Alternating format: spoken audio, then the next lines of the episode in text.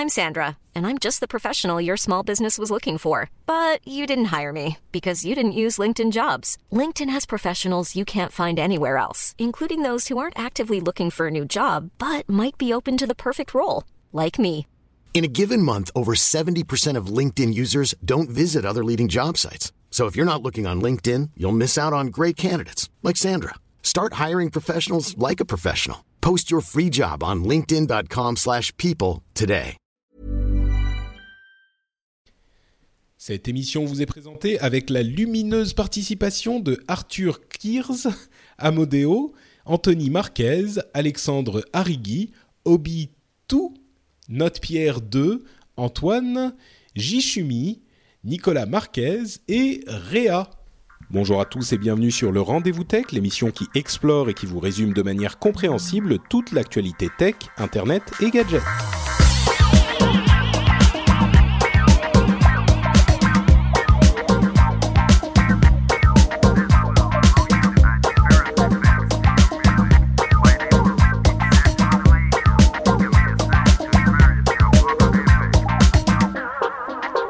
Bonjour à tous et bienvenue sur le Rendez-vous Tech. Le Rendez-vous Tech, c'est l'émission bimensuelle où on parle technologie, internet et gadgets. C'est notre mantra qu'on répète depuis plus de 5 ans maintenant et que vous connaissez par cœur, je n'en doute pas. Nous sommes en décembre 2014, c'est l'épisode numéro 148 déjà. Euh, et on va parler aujourd'hui de choses assez intéressantes, comme à chaque fois, hein, ça ça change pas non plus. Euh, on va parler en particulier du gros hack de Sony Pictures Entertainment qui a fait les choux gras de la presse euh, tech et même non tech depuis, ça doit faire deux ou trois semaines, et ça va de, mal en pire, c'est euh, de plus en plus gros toute cette histoire, vous allez voir, c'est une véritable saga. On va aussi parler un petit peu du Web 2014 qui s'est tenu à Paris la semaine dernière et de la nouvelle version de Windows qui sera disponible pour tout le monde d'ici quelques semaines. Et on aura bien sûr ensuite nos news et rumeurs euh, comme d'habitude. Mais aujourd'hui, enfin avant ça, je vais quand même présenter les deux co-animateurs qui vont m'aider à décortiquer, à expliquer, à simplifier toutes les histoires de tech. Euh, comme les, tous les deux épisodes, j'ai mon camarade de jeu Jeff Clavier qui est avec nous depuis euh, San Francisco. Comment vas-tu Jeff? Eh bien, écoute, euh, ça va bien. De retour de Paris où j'ai passé une semaine euh, pour euh, le web, donc on en parlera un petit peu plus tard. On a eu aussi le plaisir de faire notre déjeuner Noël, donc j'ai vu Patrick face à face et non pas par Skype interposé. Et on se prend une euh, tempête de flotte de folie à San Francisco et on a besoin de l'eau, donc on est content. Oui, Comme donc les c'est la grenouilles. joie. Ouais, d'accord, voilà, je vois. Écoute, euh, à Paris, il fait plutôt chaud pour un mois de décembre. Enfin, chaud peut-être pas, mais il fait pas horriblement froid, donc ça va aussi. Euh, et Michael, Mike de Niptech, euh, qui nous rejoint dans cette session du rendez-vous tech. Comment ça va, Mike? Tu viens de finir l'enregistrement de Niptech. J'ai suivi la fin du live. Oui, oui, je viens de finir, mais voilà, je saute dedans, le dans le rendez-vous tech. Oh, ben, il y a tech dans les deux podcasts, donc ça va bien. Et oui, ben, moi je suis en Suisse, hein, comme vous entendez l'accent, et j'étais dans, la monta- dans les montagnes hein, ce, ce week-end, et il n'y a pas encore de neige dans les montagnes suisses, hein, ce qui est un grand scandale pour un mois de décembre. Mais en fait, tout va bien. Et je suis euh, vraiment content d'être là. Et tu vas, je vais te raconter la petite histoire. Pourquoi? Parce que j'étais euh, j'étais en voyage récemment en vacances avec ma femme et euh, on devait faire une heure et demie une heure et demie de route et je lui dis bon on, va je, je suis d'accord de faire cette heure et demie de route mais j'ai le droit d'écouter les podcasts que je veux. Elle me dit ok et j'ai dit bon bah alors voilà. Et je mets justement le rendez-vous tech. Je me dis bon une heure et demie voilà ça va suffire. Et voilà que pour la première fois ma femme a réussi à s'intéresser à la tech en disant mais vraiment Patrick il parle bien et tout c'est intéressant puis c'est pas trop Oh. compliqué. Donc je me réjouis parce que grâce à toi je vais pouvoir lui faire écouter un deuxième podcast tech parce que moi elle m'a jamais écouté. Écoute, merci, ça me fait super plaisir euh, ce que tu me dis, d'autant plus que euh, le, le- la mission du rendez-vous tech, au-delà de, de l'information, enfin de, de l'amusement, parce que moi ça m'amuse de parler de tout ça, il y a aussi une mission presque sociale, c'est de d'expliquer ces sujets hyper importants euh, aux gens normaux entre guillemets. Donc euh, si ça fonctionne avec ta femme, c'est bien. D'autant plus qu'on va voir dans la partie news et rumeurs qu'il y a des choses hyper intéressantes qui se passent et des gens dans des positions plutôt importantes qui ne comprennent pas tous ces sujets tech euh, tellement, tellement importants. Donc, euh, bon, on, en parlera aussi. J'espère qu'elle écoutera cet épisode également. J'espère, j'espère aussi. bon, on va commencer avec Sony. Et euh, ce hack absolument monumental qui a eu lieu il y a quoi? Ça doit faire deux semaines à peu près, deux semaines, deux semaines et demie. Euh, il a, je crois qu'il avait commencé en fait avant même l'enregistrement de l'épisode précédent. Non, c'était juste après. C'était genre deux, un, ou deux jours après ou le jour même. Euh, et même à ce moment-là, je me disais bon, ok, Sony Pictures Entertainment s'est fait hacker, ils ont eu accès aux données euh, de la société bon, euh, c'est pas la fin du monde, ça arrive de temps en temps, c'est un petit hack comme ça, et puis voilà. Et puis l'histoire n'a pas cessé de grossir au, cours des 15 jours, avec des histoires de responsabilité de gouvernements oppressifs nord-coréens, de euh, données sur tout le Gotha de, d'Hollywood, euh, d'informations privées qui sont sorties, de Sony qui essaye de faire des attaques, en, des attaques de déni de service sur les les, serveurs qui hébergeaient ces données volées, euh, des, histoires de euh, responsables qui avaient annoncé fièrement qu'ils ne voulaient pas mettre à jour leur euh, infrastructure ou en tout cas leur système de protection informatique parce que ça aurait coûté trop cher au, au sein de Sony. Enfin bref, c'était une histoire invraisemblable. Je vais donc maintenant vous la compter comme j'ai l'habitude de le faire. Et on va en discuter un petit peu après et surtout discuter de ce que ça veut dire. Alors, euh, d'abord, il faut savoir que la société qui a été victime de ce hack, c'est Sony Pictures Entertainment, qui est une société au sein de la nébuleuse Sony et qui a évidemment assez peu à voir avec les autres sociétés Sony comme euh, le constructeur d'électronique, euh, la partie qui s'occupe des jeux vidéo, etc. etc. Donc c'est vraiment la partie film euh, qui a été hackée.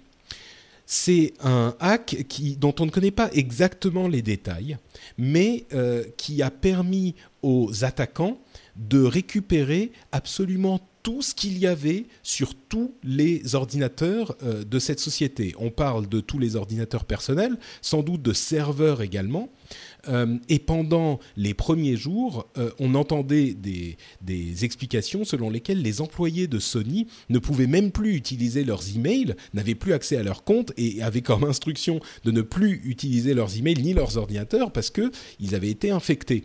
Et donc, ils n'ont pas pu travailler pendant plusieurs jours et on se rend compte à quel point du, premier, euh, premier exemple de l'importance de la protection de ces systèmes parce que à partir du moment où on se dit bah merde on est hacké on ne peut plus rien utiliser et eh ben on peut plus travailler. Et ça a duré plusieurs jours chez Sony.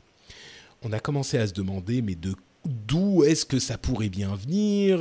Est-ce que ça serait tel groupe ou tel groupe ou tel groupe? Et là, la, euh, théorie qui a prévalu pendant quelques jours et même presque une semaine, c'était que c'était une attaque du gouvernement nord-coréen ou d'une euh, cellule financée ou encouragée par le gouvernement nord-coréen euh, parce que Sony était, est en train de faire la promotion et va bientôt, euh, dans quelques jours maintenant ou dans une ou deux semaines, euh, va bientôt publier, enfin sortir un film qui s'appelle The Interview, qui est un film, une comédie avec Seth Rogen, etc., sur un des agents de, la CIA qui veulent assassiner Kim Jong-un. Et, donc le, gouvernement avait déclaré que c'était une attaque, euh, euh, enfin une, attaque claire sur le gouvernement. Et donc on s'est dit ah voilà donc ils pensent que c'est une attaque, donc c'est eux qui ont euh, hacké Sony pour se venger.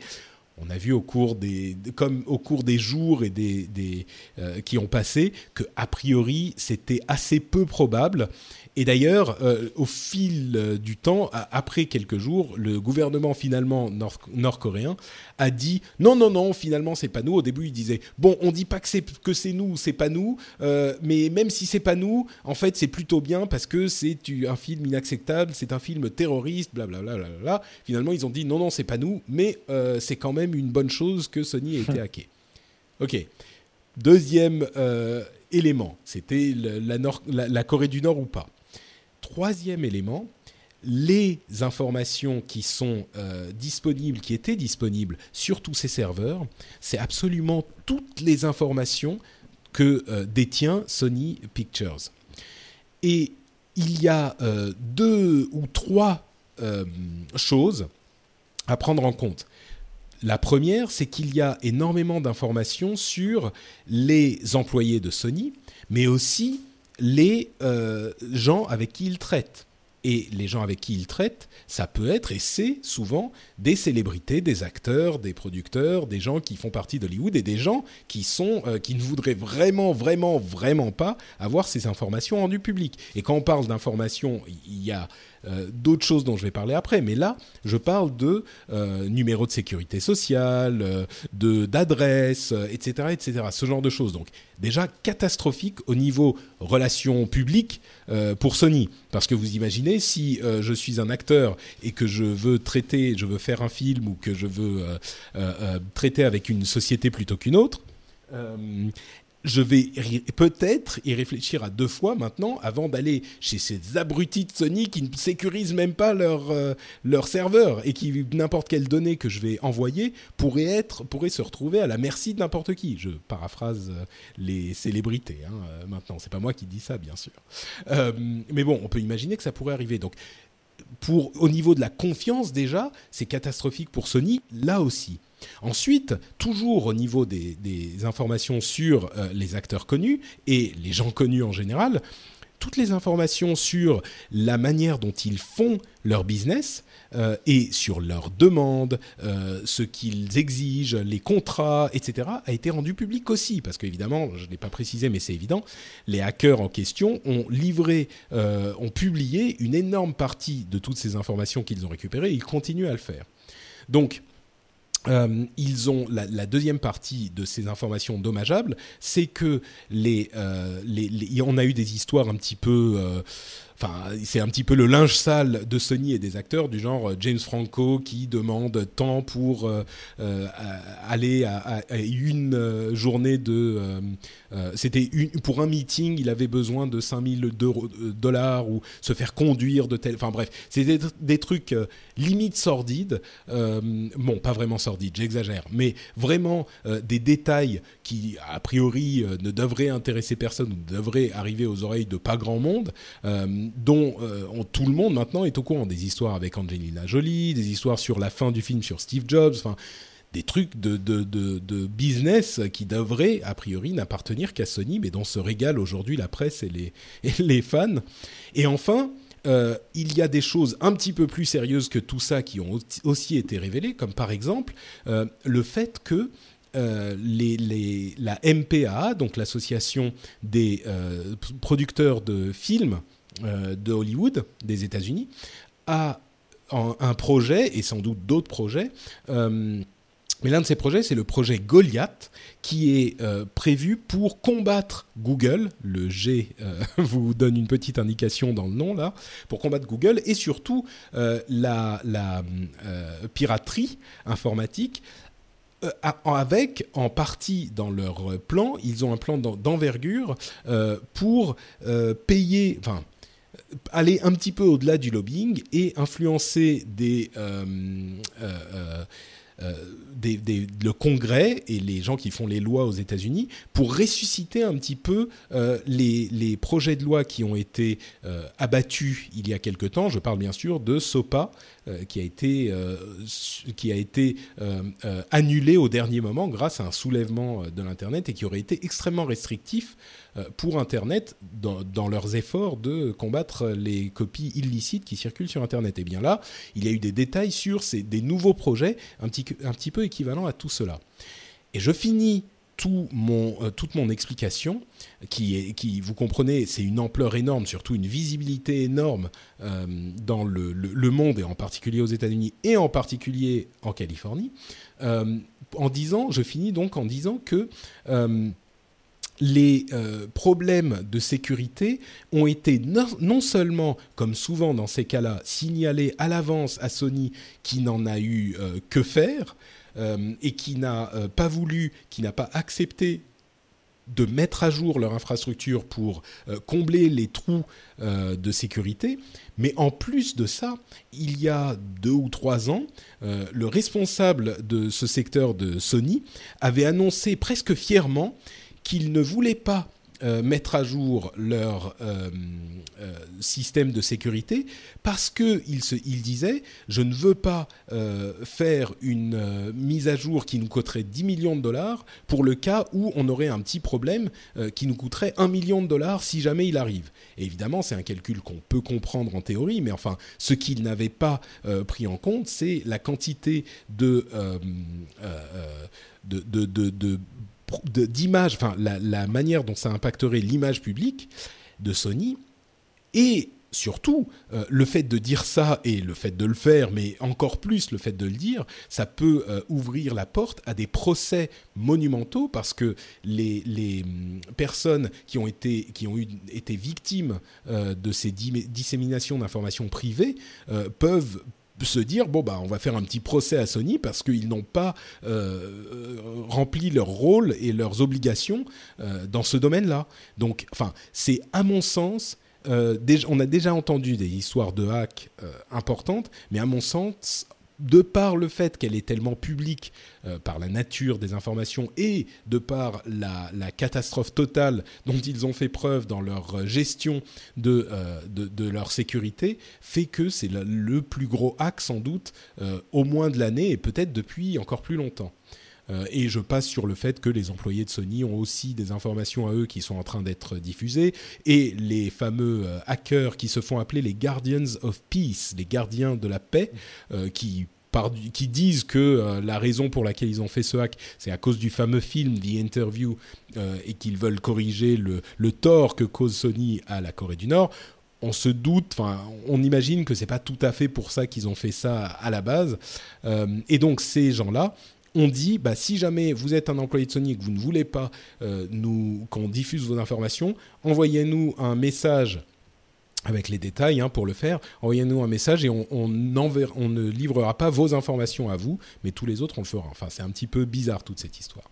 Bref, je euh, conclus donc cette longue explication et je me retourne vers vous deux pour euh, savoir ce que vous en pensez de toute cette histoire et les conclusions que vous en tirez.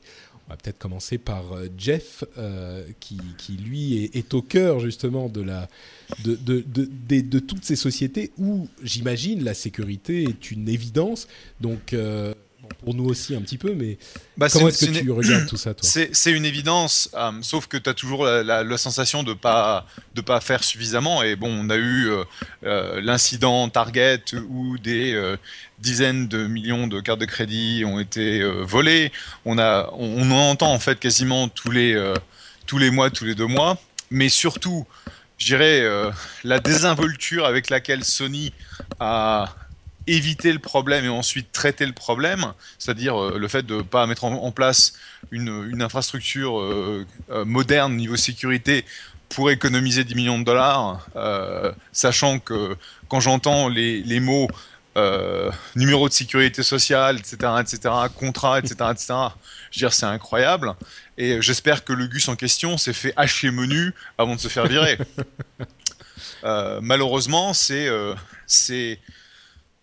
c'est la sécurité est un secteur où tu as toujours l'impression que, quels que soient les investissements, quelles que soient les dépenses que tu fais, c'est jamais suffisant parce que la sophistication des hackers est telle maintenant que bah, ils arrivent à, passer au travers de, de, technologies modernes.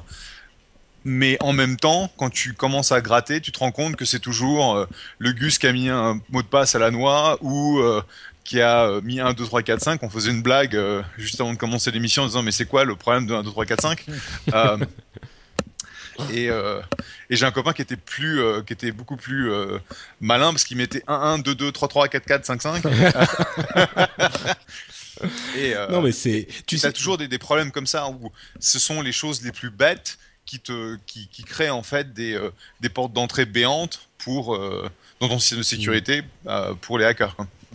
C'est marrant parce que, enfin, il faut préciser quand même qu'en l'occurrence, euh, on ne sait pas exactement comment a été fait le hack de Sony, mais euh, il semblerait que il y avait effectivement aucune, enfin, des niveaux de protection extrêmement, extrêmement faibles. C'est-à-dire plus que, euh, beaucoup plus faibles que ce qu'on serait en droit d'attendre d'une société normale. Donc, euh, visiblement, il y avait de vrais problèmes spécifiques chez Sony, chez Sony là, dans ce cas particulier. Mais oui, c'est vrai que d'une manière générale, la, la, sécurité informatique n'est pas une chose qui est prise très au sérieux par les sociétés. Et enfin, Bon, je, je, je, dirais ce que moi je, je, pense de tout ça un petit peu après, euh, après avoir donné à Mike l'occasion de, de, de, répondre aussi. Euh, Qu'est-ce que ça t'évoque tout ça? Bon, euh, en tant que consommateur, on l'entend tellement souvent, euh, comme Jeff l'a dit, qu'on on finit par s'habituer. Alors moi, moi j'ai dans l'esprit, je, je, me souviens peut-être, il y avait eu un hack de la PlayStation ou des mots de passe de la PlayStation, si je ne me souviens pas. il y a, deux ans ou trois ans. Ouais, deux ans, trois ans. Alors je me disais, ah, Sony hack, j'ai vu ça, je me suis dit, bon, bah voilà, encore une fois, ils se font, ils se font hacker. Euh, une, une, chose qui est intéressante, c'est l'étendue du hack. Euh, je, je, lisais là euh, que c'est 200, on parle de 200 gigas qui a été déjà euh, euh, mis en ligne, donc c'est énorme. Euh, et c'est qu'une partie de tout ce qu'ils ont récupéré. Ils ont récupéré. Ah oui, on l'a même pas dit. On l'a même pas dit.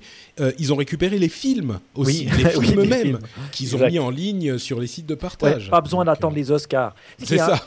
oui, c'est vrai. Et ce qui est, euh, ce qui est intéressant aussi, c'est que ça, ça touche vraiment Sony Entertainment. Je pense que ça intéresse beaucoup de médias. Pourquoi? Parce qu'il y a forcément les stars. On se souvient des, des, des, des, photos qui avaient été volées sur les iPhones des stars et mis après online. Ça, c'est vraiment des domaines un peu personnels que euh, finalement tout en chacun euh, aime lire dans la presse. Donc euh, mal tombé pour Sony parce que c'est pas forcément des trucs un peu corporate chiants, mais ça parle de stars auxquels les gens s'intéressent. Donc là, ils n'ont pas, pas de chance. Sur les trucs nord-coréens, une petite anecdote. en Suisse, on cache pas que l'or, mais on a aussi caché, comment il s'appelle, Kim Jong-un le fils, euh, qui finalement parle suisse-allemand, il paraît, parce qu'il a été dans une école privée à Berne, qui est un canton suisse. Pendant plus de cinq ans, il se cachait comme le, comme le fils du chauffeur euh, du, de l'ambassade la, de la, de la, de, de Corée du Nord à Berne. Et donc, euh, il a aussi vécu en Suisse et il parle de suisse allemand. Donc voilà, ça c'est pour la petite histoire. D'accord, donc euh, c'est important à savoir euh, si jamais on voit des petits, des petits, des petites traces de suisse allemand dans les, les codes des hackers, on saura que c'est Kim Jong-un qui était en train de coder le truc, oui. Oui, mais moi je trouve ça hallucinant. Je me dis, bon, pour une grande société comme, la, comme, comme Sony, de, de laisser passer ça. Après, en tant que consommateur, je me dis encore un. Est-ce que ça a un tel grand impact pour, euh, pour nous? Je ne sais pas. Euh, je me dis, il y a des États qui ont été hackés. On a vu que carrément des, des, euh, les, des avec Wikileaks. Donc voilà, Sony, c'est la prochaine sur la liste. Pourquoi pas? Mais c'est marrant parce que moi, je, j'ai peut-être que je suis naïf, mais j'ai l'impression que là, le hack est tellement gros, tellement important et tellement visible surtout que enfin, et tout le monde en a un petit peu entendu parler, j'imagine. Enfin, j'espère, mais je me dis enfin, ça va euh, réveiller certaines personnes qui n'étaient pas euh, sensibles à ce genre de choses, ou au moins on va pouvoir dire, mais regardez, enfin, si on y est sensible et si on est un, un directeur euh, IT désespéré dans notre société et qu'on voit les pratiques désastreuses euh, de certains de nos employés, ou euh, sans aller jusqu'aux pratiques désastreuses, mais le fait qu'il y ait des mots de passe trop faibles, qui ne soient pas changés régulièrement sur les ordinateurs de nos employés parce que ça emmerde le tel directeur de tel truc qui veut pas s'emmerder avec les mots de passe qui changent. Eh ben, si on est ce directeur informatique, on peut aller le voir et lui dire mais regarde, ça peut avoir des conséquences dramatiques ce type de hack. Alors oui, la sécurité maximum n'existe pas. On le sait bien, il y a toujours une chance que euh, le, hacker passe par euh, le tuyau euh, de la conduite d'aération de machin ou il passe par une fenêtre entrouverte. Je parle en termes informatiques. Hein, il trouve une petite, un petit moyen de, rentrer. Mais ça ne veut pas dire qu'il faut lui laisser la porte ouverte non plus. Je veux dire, il y a quand même un minimum de protection à avoir. Mhm. Pareil pour la, la, enfin, si on prend une, un exemple sur le, le la, la vraie vie, on ferme nos portes à clé. Alors ça ne veut pas dire qu'on va jamais se faire cambrioler, mais il n'empêche qu'on laisse pas les portes ouvertes en partant le matin. Donc, euh, enfin, je sais pas. Moi, pour moi, ce hack est tellement gros et tellement visible. J'espère que ça va euh, provoquer une, au moins une mini-onde de choc dans le grand public pour que les gens se disent euh, bon, ok, peut-être que il faudrait qu'on y prête un petit peu plus attention au moins à ces choses-là. Et je finis, je vais te redonner la parole, Mike, parce que j'entends que tu veux parler quand je parle de ça, j'aimerais bien que tous les gens qui nous écoutent, là on parle dans la question de la, la euh, mission sociale, tous les gens qui nous écoutent, qui nous écoutent aujourd'hui avec vos, vos, vos, baladeurs, vos baladeurs, vos téléphones sur votre ordinateur, euh, où que ce soit. Vous, vous. Attends, t'as dit le mot baladeur? Oui, non, excuse-moi, je le biperai, je le biperai euh, dans le montage. Euh, vous qui nous toi, écoutez sur les cassettes voilà. d'un Walkman. Ou sur votre Argos. Oui, exactement, c'est à peu près le même niveau. Euh, ah, pauvre Argos, on les aime bien. Oui. Euh, toi qui, qui m'écoutes, qui entends ma voix aujourd'hui, maintenant, tout de suite, toi qui m'écoutes, et qui te dis Oh, mais c'est bon, c'est pas grave. Je sais que mon mot de passe, il est pas super complexe, mais bon, c'est pas très grave. Hein. Eh bien, c'est à toi, c'est toi qui es le problème, cher ami. Bon, euh, j'exagère un petit peu, mais si vous pensez que c'est pas si grave d'avoir un mot de passe euh, pas complexe, si vous pensez que c'est pas si important d'avoir une authentification double facteur ou ce genre de choses, vous avez de plus en plus, aujourd'hui et de plus en plus, toute votre vie en ligne. Tout. Tout. Imaginez que vous pouvez perdre toutes vos photos, l'accès à votre email, euh, votre compte Facebook, votre compte Twitter. Vous pouvez tout perdre. Et quand je dis perdre, euh, si vous avez de la chance, vous pourrez peut-être récupérer les choses si vous vous faites hacker. Mais si vous n'avez pas de chance, euh, il y avait un, journaliste euh, qui, a, publié un papier récemment là sur les, les, questions de sécurité Apple en disant bah moi il y a quelqu'un qui a essayé de rentrer sur mon compte avec mon compte iTunes, enfin mon compte Apple.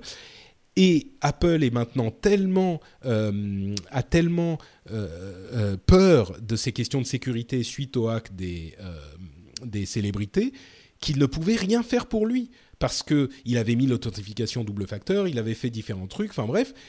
Mais s'il avait perdu son accès, il lui disait bah, On est désolé, monsieur, on ne peut pas vous aider. On ne peut pas, parce qu'on n'a pas le droit, c'est fini, on ne peut plus. Et vous pourriez tout perdre. Donc prenez la chose au sérieux dans votre vie professionnelle, surtout, mais dans votre vie personnelle aussi. C'est hyper important. Voilà, j'ai fini mon petit. Euh... J'espère qu'il y a beaucoup de gens qui vont t'écouter et surtout qui vont faire quelque chose après t'avoir écouté. Euh, moi, le premier. Euh, moi, je pense que les sociétés, c'est comme les États. Ils comprennent, ou comme les humains en général, ils comprennent que quand ils perdent de l'argent. Et voilà, je pense que là, Sony va en perdre de l'argent. Comme tu disais, possiblement des procès, des choses comme ça. Donc, c'est vrai que là, on le comprend je, je, pense aussi les, les, les humains normaux, bah, ils se protègent quand ils ont eu un problème. Souvent, on sait mmh. que souvent on a pu se faire pirater notre carte de crédit ou notre numéro de carte de crédit. D'où on se dit bon bah alors il nous faut un PIN sur notre carte de crédit. Il faut faire attention où on la passe. Il faut pas la donner à n'importe qui. Et je pense que c'est un peu du learning by doing je me dis, oui, on sait tout ce qu'il faut faire. On sait que voilà, il faut mettre des, des deux authentifications, il faudrait recevoir un, un texto direct euh, et, le, et, le, mettre aussi sur notre Gmail, ce genre de choses. Mais je pense que la technologie actuellement, elle n'est pas encore assez à, nouveau, à, à, niveau pour nous simplifier la vie. Et mmh. c'est quand même compliqué de changer de mot de passe. Alors bien sûr, il y a des applications qui existent pour, pour les gérer, qui, qui sont de mieux en mieux. Mais je ouais. pense que LastPass, Dashlane, One Password, euh, toutes ces applications. Et entre parenthèses, plus... ouais, je, fais, je dirais quelque chose après. Vas-y. Mais je dis c'est plus à, à, à, la technologie de nous aider dans ce problème plutôt qu'aux consommateurs d'y réfléchir. Mmh. Non, ouais, mais enfin, bon, c'est pas uniquement un problème de technologie, je veux dire, c'est une question de. de c'est enfin, toujours le problème des autres, c'est jamais son problème à soi. Parce que, parce que nous, on est. Parce que moi, je suis safe, parce que moi, j'aurais pas le problème. C'est vraiment la, la, façon dont les gens le, le voient. Donc, mmh. c'est euh, bah, euh, du. Euh, de les gens sont feignants, les gens se disent oh ouais c'est vrai, faut que je change mes mots de passe. C'est ce que je dis à ma chère tante qui a euh, son mot de passe depuis euh, 10 ans sur beaucoup de services. Euh, je veux dire, c'est à un, à un moment ou à un autre, ça va, ça va lui tomber dessus.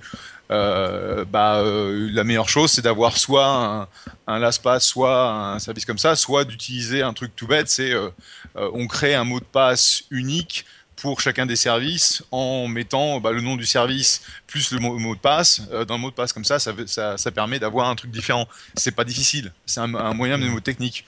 Bon, c'est une question, de, c'est un tout petit peu d'effort, mais malheureusement les gens sont feignants. Bah, c'est vrai que en plus, comme je le disais tout à l'heure, la sécurité maximum, la sécurité absolue plutôt n'existe pas. Et même si vous faites tout ça, -hmm. c'est vrai que vous aurez une micro chance, une petite chance une petite chance de vous faire de vous faire hacker quand même. On n'est jamais à l'abri de tout, mais il faut faire un, enfin ceux, ceux auxquels je m'adresse, disons le plus, c'est on en plaisante et on en rit. C'est les gens qui font des mots de passe genre 1, 2, 3, 4, 5, 6 ou même genre le nom euh, de, quelqu'un avec une date de naissance. On en avait parlé il y a quelques temps. Euh, il y a des mots de passe qui sont pas assez complexes, tout simplement. Ne serait-ce que ça, des mots de passe suffisamment complexes. Euh, et aujourd'hui, tous les services vous indiquent si votre mot de passe est, passe est assez complexe ou pas. Des mots de passe un petit peu plus complexes que ce que vous aviez avant. Ou, ou utiliser des services comme LastPass ou Dashlane ou OnePassword. Et il y a des gens qui me disent euh, oui, mais quand j'en parle de temps en temps sur Twitter, il y a des gens qui me disent oui, mais du coup, si tu utilises un service de gestion de mots de passe, eh bien, tu n'as plus qu'une seule, qu'un seul endroit où ça peut poser un problème. Euh, c'est-à-dire qu'effectivement, s'ils réussissent à rentrer dans ton LastPass, eh ben, ils ont tous tes mots de passe pour tout. C'est vrai, mais d'une part, tu peux protéger LastPass peut-être mieux que tu pourrais protéger d'autres euh, mots de passe. Et d'autre part, d'autre part, ce qu'il est possible de faire, c'est de ne pas mettre dans l'espace les mots de passe les plus importants. Donc, euh, je ne sais pas, pour votre Google, Facebook, euh, Twitter, ces choses-là, les trucs que vous utilisez, Yahoo, euh, les trucs que vous utilisez tout le temps. Mais par contre, vous en servir pour toutes les myriades d'autres services, les 80, 100, 200 autres services que vous utilisez, ou même 20 parce que vous n'allez pas me dire que sur tous ces autres services, si vous n'utilisez pas un gestionnaire de mots de passe de ce type-là, vous n'allez pas me dire que vous utilisez un mot de passe différent par service. C'est pas possible. Un mot de passe différent, original, complexe et tout. Donc, euh, dans tous les cas, la sécurité parfaite n'existe pas. Mais par contre, je pense qu'un gestionnaire de mots de passe de ce type-là est sans doute plus sûr que les autres solutions que vous aurez, à moins que vous soyez un génie qui a des mots de passe complexes partout. Quoi. Mais bon.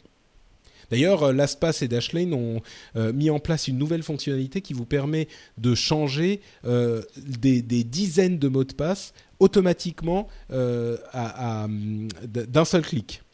Uh-huh. Donc, tu m'as convaincu, je download Dashlane. Voilà, exactement. Bon, moi j'utilise LastPass personnellement, mais. c'est quoi le mieux euh, en fait, l'ASPAS a reçu l'approbation euh, de, de, Steve Gibson de Security Now, ah. euh, qui est un expert de la sécurité. Et il est tellement sécure que eux, effectivement, n'ont pas les informations. Et si jamais tu perds ton mot de passe LastPass, que tu peux bien sûr sécuriser avec une authentification double facteur, bah, ils peuvent pas te le récupérer, donc t'es foutu, quoi. Mais bon. Donc je l'utilise parce qu'il a l'approbation de, de gens qui s'y connaissent. Bon, bref, donc voilà mon appel du cœur euh, à, nos auditeurs. Euh, prenez votre sécurité au sérieux parce que c'est comme c'est comme la ceinture de sécurité. On n'en a pas besoin jusqu'au jour où on en a besoin, et le jour où on en a besoin, on est bien content de l'avoir mise. Mais comme quoi les choses changent, parce que quand, si on prend la, ceinture de sécurité comme exemple, maintenant c'est presque criminel d'arriver dans une mm. voiture sans sa, sa, sa, ceinture de sécurité, enfin sans la mettre, alors qu'il y a peut-être 10 ans, on se disait, bon, ben voilà, c'est pas normal, mais on le fait. Bah, c'est un peu pour ça que je prends cet exemple, hein, parce qu'aujourd'hui c'est accepté et, mm-hmm. bien connu, alors qu'il y a, bon, peut-être pas 10 ans, mais 15-20 ans, euh, effectivement, les gens s'en foutaient. Donc, euh, Bon, peut-être que dans 15 ou 20 ans, la sécurité informatique sera aussi importante que la ceinture de sécurité aujourd'hui. Euh, parlons un peu de le Web 2014 qui a eu lieu la semaine dernière, comme on le disait. Euh, et on a, euh, moi malheureusement, j'ai pas pu y aller cette année, mais par contre, on a la chance d'avoir Jeff qui, comme toujours, a vécu la chose de l'intérieur. et j'aimerais savoir comment est-ce que ça s'est passé cette année, bah, justement de l'intérieur. Je sais que tu étais euh, hyper occupé comme toujours, mais euh, est-ce que tu peux en quelques minutes nous expliquer puis nous faire vivre euh, le web 2014 spécifiquement de l'intérieur pour toi? Comment ça s'est passé?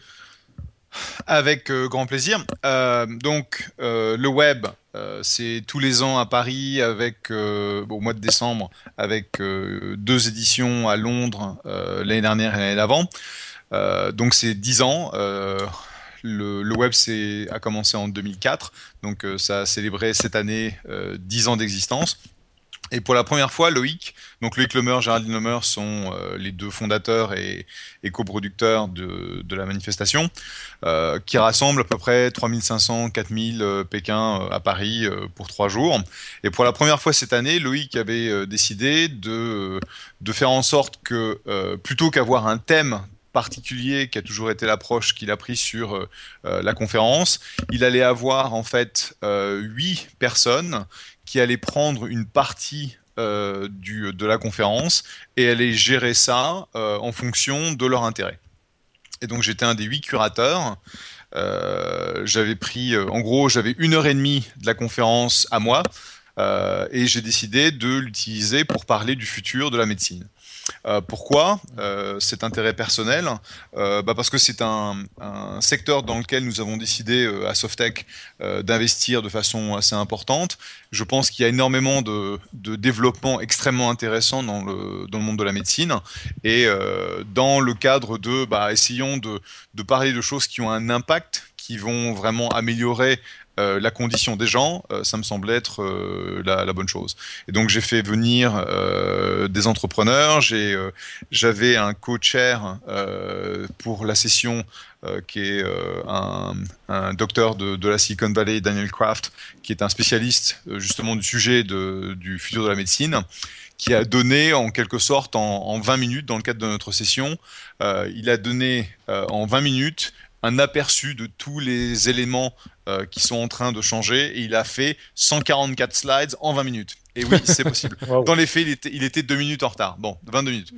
Est-ce que, est que, euh, tu peux nous donner juste euh, un ou deux éléments dont il a parlé, les plus frappants, les plus marquants peut-être? Je pense que les, les, deux choses qui, qui, qui m'ont marqué, enfin deux, deux, des gros thèmes, c'était un, le fait qu'on parle de la euh, digital health, donc la santé, l'e-santé ou la santé électronique, depuis maintenant euh, la santé numérique, euh, depuis longtemps, mais je pense qu'on est enfin à la porte de donc les développements qui sont qui sont passés sur un an et demi, deux ans, qui en gros ont amené à la fois les technologies, que ce soit le cloud, le mobile, le social, les, euh, les sensors, euh, les senseurs, les capteurs. ça se dit sensors, non? Non? les, les, capteurs. sont enfin maintenant disponibles dans le grand public et dans les hôpitaux et pour les assurances pour développer des applications qui, qui sont euh, maintenant disponibles dans, dans, le grand public ou qui vont être disponibles. Et donc ça, c'est quelque chose qui, euh, qui va vraiment pousser et booster le, le, développement et la pénétration de ces applications. Euh, la deuxième chose, c'est le fait que, bon, en tout cas aux États-Unis, la loi euh, Obamacare euh, ce qu'on appelle le Affordable Care Act, euh, force les assurances et euh, les, hôpitaux à moderniser leur système de manière à ce que ce bah, 10 millions, 15 millions de nouveaux abonnés, de nouveaux assurés ne ne, pas trop de surchauffe en fait au niveau du système. Et le troisième, c'est le fait que enfin, il y a énormément de développement dans la santé au niveau consommateur, c'est-à-dire que les gens prennent leur santé en, charge, ils vont acheter euh, un Fitbit, ils vont aller faire un peu plus d'exercice et euh, c'est quelque chose que l'on on voit vraiment se, développer où les services euh, qui permettent aux gens d'avoir du coaching sur, sur leur santé sont, sont, en plein, sont en plein boom. Et donc, si on amène tout ensemble, c'est un peu le renouveau, en quelque sorte, de l'e-santé et il y a énormément de développements qui sont vraiment intéressants. Après, au niveau un peu plus futuriste, tu vois la notion de euh, d'impression de d'impression en 3D de de bouts de tissu pour changer euh, un, un, œsophage tout enfin tout ce genre de choses. C'était c'était de la fiction il y a pas très longtemps et en fait c'est maintenant euh, des quasi réalités donc on a passé une heure et demie là-dessus. Dans le cadre de la conférence tu avais bah on, on parlait de bah, de la révolution de l'économie partagée, donc la sharing, sharing economy. On a parlé de, de drones, on a parlé de euh, qu'est-ce qu'il y avait encore? Euh, bah, j'ai pas tout suivi parce que j'ai passé beaucoup de temps avec les, journalistes parce que manifestement j'ai en fait j'ai jaugé l'intérêt euh, des gens sur le sur l'e-santé au nombre de d'interviews de, journalistes que j'ai que j'ai fait à la suite de mon de mon panel je pense que c'était une bonne édition. Ce qui était intéressant, c'est que, mis à part Sir Tim Berners-Lee, qui était vraiment un des headliners, on n'avait pas de CEO de Twitter, de Facebook, de machin, de trucs. Et pour autant, c'était un, c'était un, une conférence très très intéressante. Donc, c'était un bon boulot. Très, euh, ok, bah, merci beaucoup. Effectivement, ça avait l'air euh, assez passionnant, en tout cas, ces, ces histoires-là. Euh, c'est marrant qu'on entende tellement parler des drones. C'est, on en mhm. entend parler partout et de plein d'applications un peu surprenantes. Je sais que Niptech, enfin, en tout cas, il y a des, des, des, gens que ça intéresse aussi chez vous. mais une des choses qui m'a marqué, c'est une réflexion qu'a fait justement Tim Berners-Lee Sir Tim Berners-Lee, l'inventeur euh, du, du, World Wide Web, qui n'est pas l'ensemble d'Internet, hein, comme on dit souvent, mais il a dit, euh, il parlait du droit à l'oubli dans une interview avec Loïc, justement, et il disait, euh, que pensez-vous du, du, droit à l'oubli? Et ce qu'a répondu Sir Berners-Lee était hyper intéressant. Il n'a il a pas dit le droit à l'oubli c'est horrible et il faut jamais l'utiliser, c'est terrible pour la liberté d'information et de machin. Ce qu'il a dit, c'est on devrait avoir droit au droit à l'oubli dans le cas d'informations qui sont fausses. C'est-à-dire que s'il y a des informations fausses qui sont sorties quelque part sur Internet, on devrait pouvoir dire à euh, Google, si par exemple, c'est l'exemple qu'il prenait avec euh, Loïc, euh, il disait si on a euh, un article qui a été écrit qui, qui dit Mike, ce Suisse scélérat a eu des problèmes de remboursement de ses dettes depuis des années, enfin entre les années 1995 et 2005, il n'a payé aucune dette. Et, bien sûr, cet article pourrait se diffuser énormément euh, parce que c'est Internet et qu'il peut être copié. Il, n'est jamais perdu en fait. Il, ne disparaît jamais. Dans ce cas-là, si c'est pas vrai, effectivement, le fait de, demander à Google de supprimer le lien pourrait se comprendre.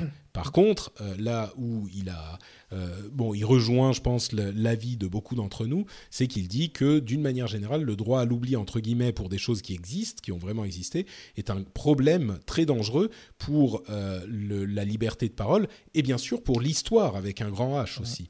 Mais j'ai trouvé très intéressant cette distinction qu'il a fait également. Donc, euh, je voulais la. Moi, je trouve intéressant, mais en même temps, je me dis, souvent, c'est jamais noir ou blanc. c'est surtout des points de vue. On connaît la presse mm. et on sait que quand on connaît très bien un sujet, on voit la presse en parler on voit qu'elle prend souvent parti, et le parti, il est euh, ce qu'il est. Il est aussi bon que le journaliste a fait sa recherche. Donc, et moi, pour moi, oui, euh, mais c'est très difficile de dire noir ou blanc parce que c'est des bah. points de vue qui sont pris et de dire que c'est totalement faux, c'est jamais à 100% faux, mais il peut avoir seulement peut-être 60% de la vérité. C'est pour ça qu'il faut demander à un tribunal ce qu'il en pense. Et si le tribunal a dit non, il y a eu euh, euh enfin les allégations que vous faites euh, sont inexactes, cher monsieur journaliste, à ce moment, on a déterminé bah, ce qui est dit dans cet article n'est pas vrai, et donc on peut demander à Google de le faire disparaître. Tu vois, il y a des moyens de, de décider en, communément en société. Enfin bref, ça serait un autre débat. Euh, donc pour conclure sur le, oui, pardon. Moi j'avais une petite question euh, euh, sur le sur le web parce que je voyais c'était la 11e édition, donc je me demandais à Jeff si les, les gens qui vont à le web n'ont pas un peu changé parce que je me dis 10 ans pour une conférence tech, c'est énorme, et je voulais savoir aussi avait euh, donc comment étaient les personnes là-bas à le web? Est-ce qu'ils ont changé, vieilli? Est-ce que c'est toujours des, geeks? Et deux, est-ce que tu as entendu, parce que tu parles de santé connectée, des choses sur euh, Apple Health? Parce que perso, j'ai l'iPhone 6 Plus et je n'utilise jamais l'application. Donc je me demande si tu as entendu des trucs incroyables sur lesquels je pourrais l'utiliser. Alors, pour euh, répondre à ta question, la dernière question en premier, euh, bah non, pas trop. Euh, c'est-à-dire que pétard mouillé. Comme tout, bah non, c'est comme tout intégrateur. Apple. Un moment. ouais, c'est ça. C'est que ils ont mis ça en place. Ils espèrent que toutes les applications, que ce soit les trackers, les bascules, les machins, se mettent à contribuer donc leurs données à l'intérieur. Et objectivement, bah, c'est pas encore le cas. Et, c'est toujours le problème des gens qui essaient de monter une infrastructure juste en étant un agrégateur. Euh, bah, c'est un peu euh, la volonté des, euh, des tierces parties que de l'utiliser. donc il n'y a pas eu encore une énorme, adoption. Et bah, une fois qu'on a la l'iWatch qui sort, à ce moment-là, Apple deviendra non seulement un agrégateur, mais aussi un contributeur. Et c'est peut-être à ce moment-là que ça, ça commencera à décoller. Donc il y avait, il y avait très peu de. Et en fait, c'était la volonté, en tout cas de, de, de, mon, de ma session, c'était pas de faire trop de trucs, euh, tu vois, court terme, euh, mhm. annonce de produits. C'était plus essayons de se poser dans une, dans une philosophie. Euh, voilà la vision à 3 à 10 ans de ce qui se passe au niveau futur de la médecine.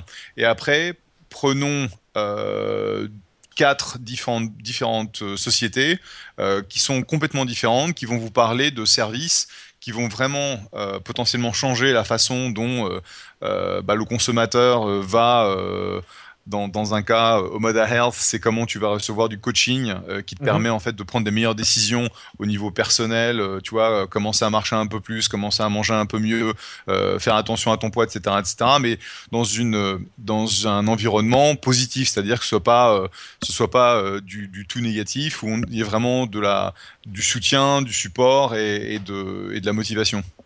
Une autre, c'était euh, une aide pour les, femmes euh, à, mieux comprendre leur cycle pour euh, essayer de tomber enceinte. avec une vision. Clou, avec une vision, une vision éventuelle de, de remplacement complet de la pilule. Euh, de manière à ce que bah, tu n'aies pas besoin de, de, prendre euh, des, euh, des, trucs chimiques quand on n'en a pas besoin. Donc c'était vraiment des choses qui avaient plus des, impacts à, 2-3 ans. Et on n'a pas, on n'a pas fait des choses du genre la dernière version de X, Y ou Z. Mhm. Donc pour moi l'approche c'était essayer de faire découvrir à notre, à notre audience, à notre public, des choses qu'ils n'avaient pas forcément entendu parler, plutôt que la dernière version de Fitbit ou de Withings. Quoi. Mhm. Ok, et la, première question peut-être euh, rapidement sur la manière dont ont évolué, euh, a évolué l'audience, le, public de le web. Je sais qu'il y a 10 ans, c'était 100 euh, personnes dans un, à, l'Assemblée, si je ne m'abuse, donc ça a dû pas mal changer. Mais... Ben, on a pris 10 ans déjà. Hein.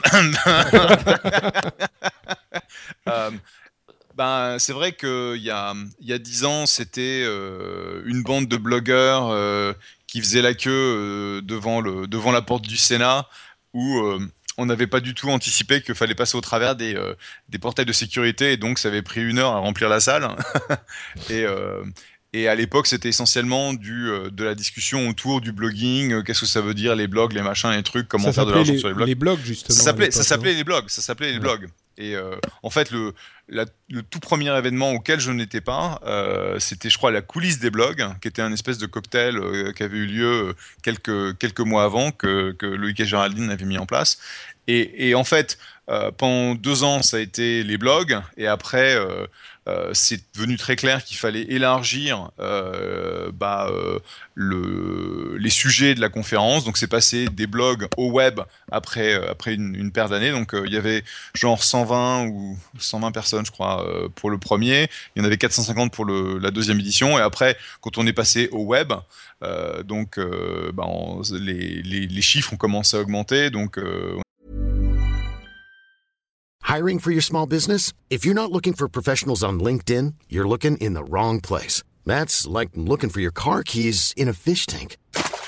LinkedIn helps you hire professionals you can't find anywhere else, even those who aren't actively searching for a new job but might be open to the perfect role. In a given month, over 70% of LinkedIn users don't even visit other leading job sites. So start looking in the right place. With LinkedIn, you can hire professionals like a professional. Post your free job on linkedin.com slash people today.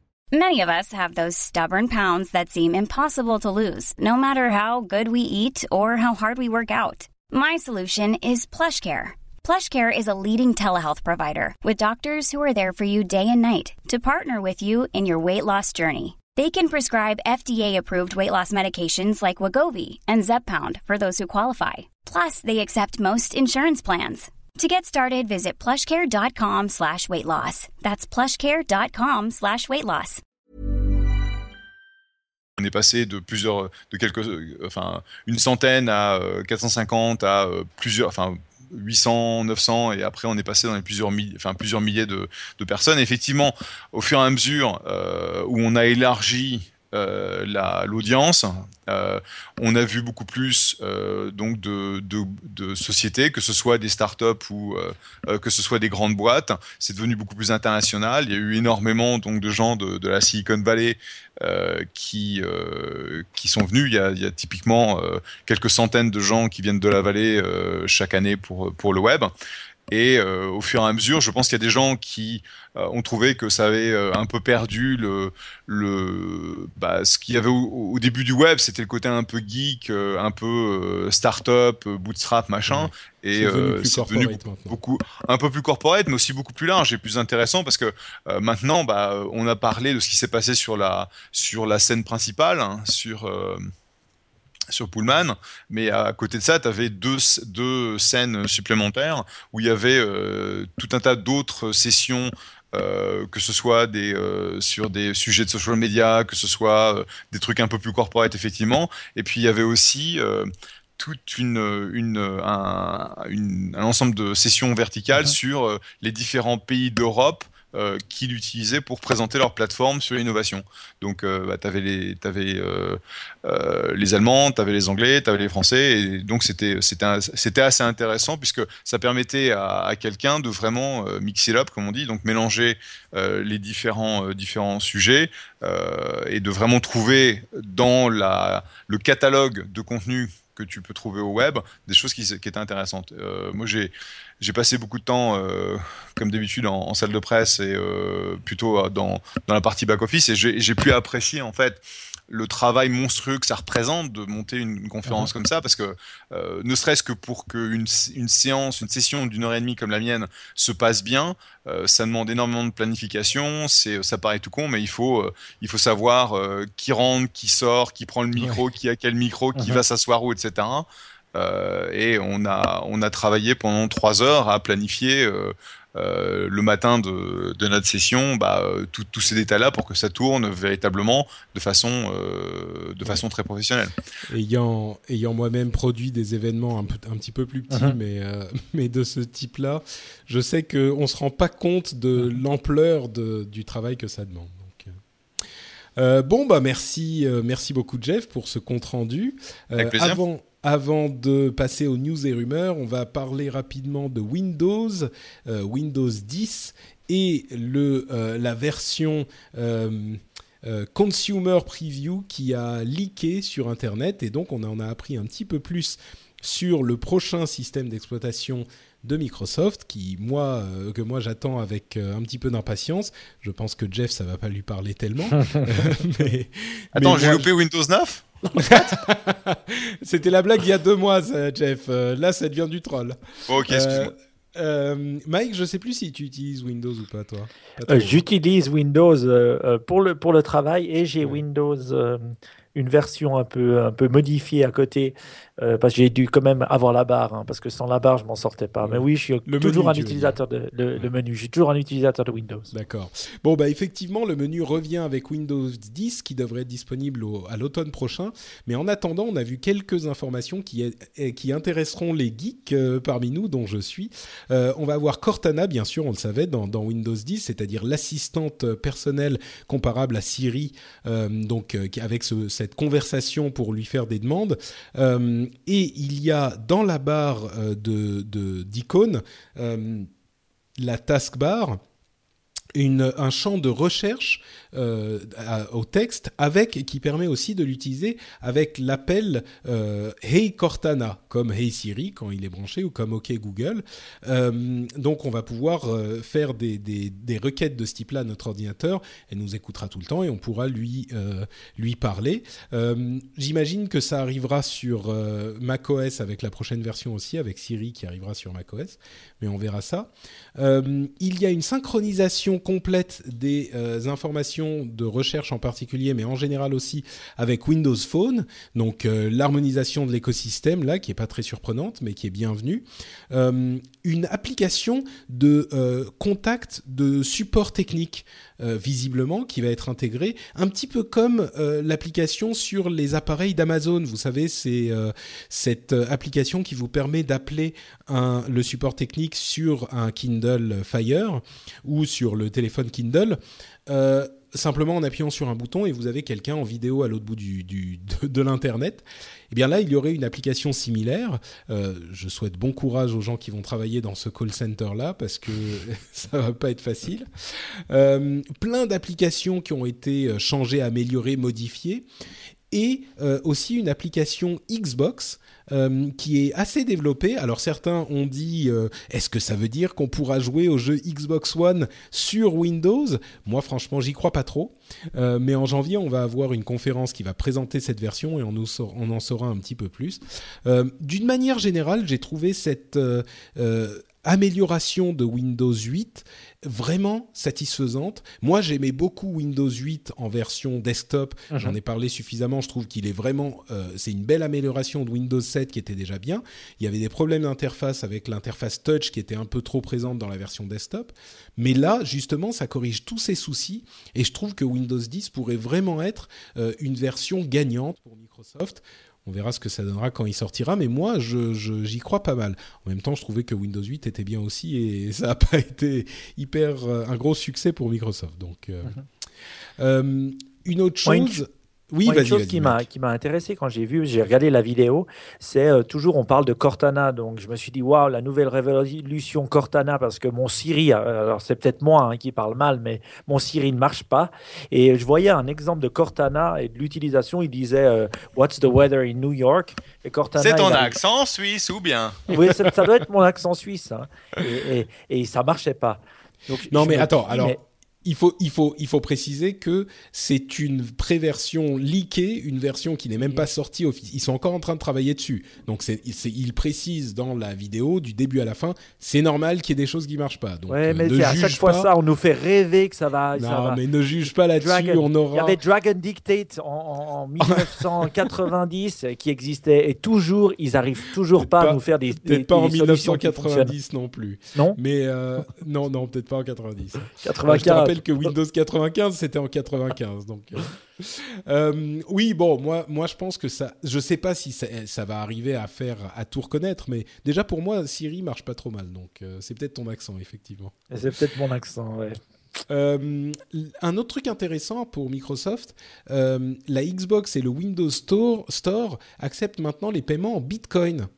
C'est marrant parce que les bitcoins, donc cette euh, euh, cryptocurrency qui a été, qui a fait beaucoup de bruit il y a quelques mois ou l'année dernière, euh, on entend, on n'en entend plus trop parler, mais petit à petit, elle est en train d'être acceptée dans de plus en plus d'endroits et elle est en train de se légitimiser au-delà des scandales un petit peu bruyants qu'on a eu les années, les, mois précédents et l'année dernière. là, ça commence à devenir vraiment quelque chose de légitime petit à petit, où ça pourrait devenir quelque chose de légitime. Donc, enfin, Windows Store qui accepte les bitcoins, c'est quand même gros. Et enfin, euh, pour parler un peu de Windows Phone, euh, Huawei, un gros constructeur euh, de téléphones, a déclaré de toute façon, on va arrêter Windows Phone parce que personne ne gagne d'argent avec Windows Phone. Pas Microsoft, pas les constructeurs, pas les développeurs, personne. Donc c'était un petit coup à Microsoft. Euh, je crains malheureusement qu'il ait. ah oui, non, mais ça fait mal ça. Euh, je, crains qu'il ait raison. Ça ne veut pas dire qu'il aura toujours raison. Et avec l'intégration avec Windows 10, ça risque de changer. Mais pour le moment, malheureusement, c'est pas hyper rose pour Windows Phone. Bon, on va euh, passer à nos news et rumeurs, mais avant ça, je vais. Tu, dis, Jeff, si tu dois filer. Hein, J'ai encore 8 minutes. D'accord. Et ben donc je vais rapidement remercier une fois de plus et comme toujours les gens qui euh, soutiennent l'émission sur Patreon, qui choisissent de donner un petit peu d'argent, euh, pas grand chose, hein, un dollar. Si vous pouvez donner un dollar par épisode, c'est très bien. Et si vous pouvez donner plus, c'est encore mieux. Euh, mais il y a 700 personnes qui font ça et je vais en remercier encore quelques-uns aujourd'hui. je vais donc remercier Jérôme Stahl, Benjamin, Clive Coxter.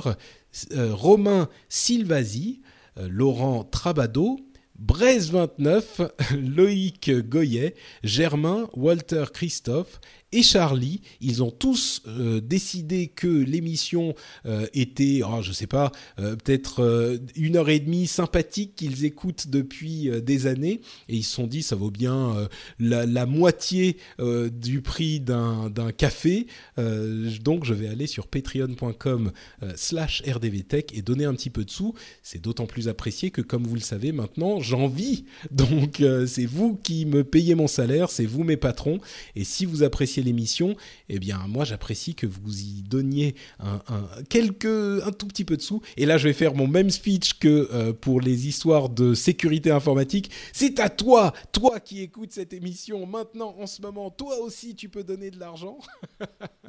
non, je plaisante. Euh, que vous puissiez donner ou pas, dans tous les cas, j'apprécie énormément le fait que vous écoutiez l'émission et je remercie euh, encore une fois ceux qui choisissent de donner quelques sous. D'ailleurs, euh, j'ai remarqué qu'un certain Hatside sur Twitter euh, a, commencé à soutenir le rendez-vous tech. Euh, J'admire tellement.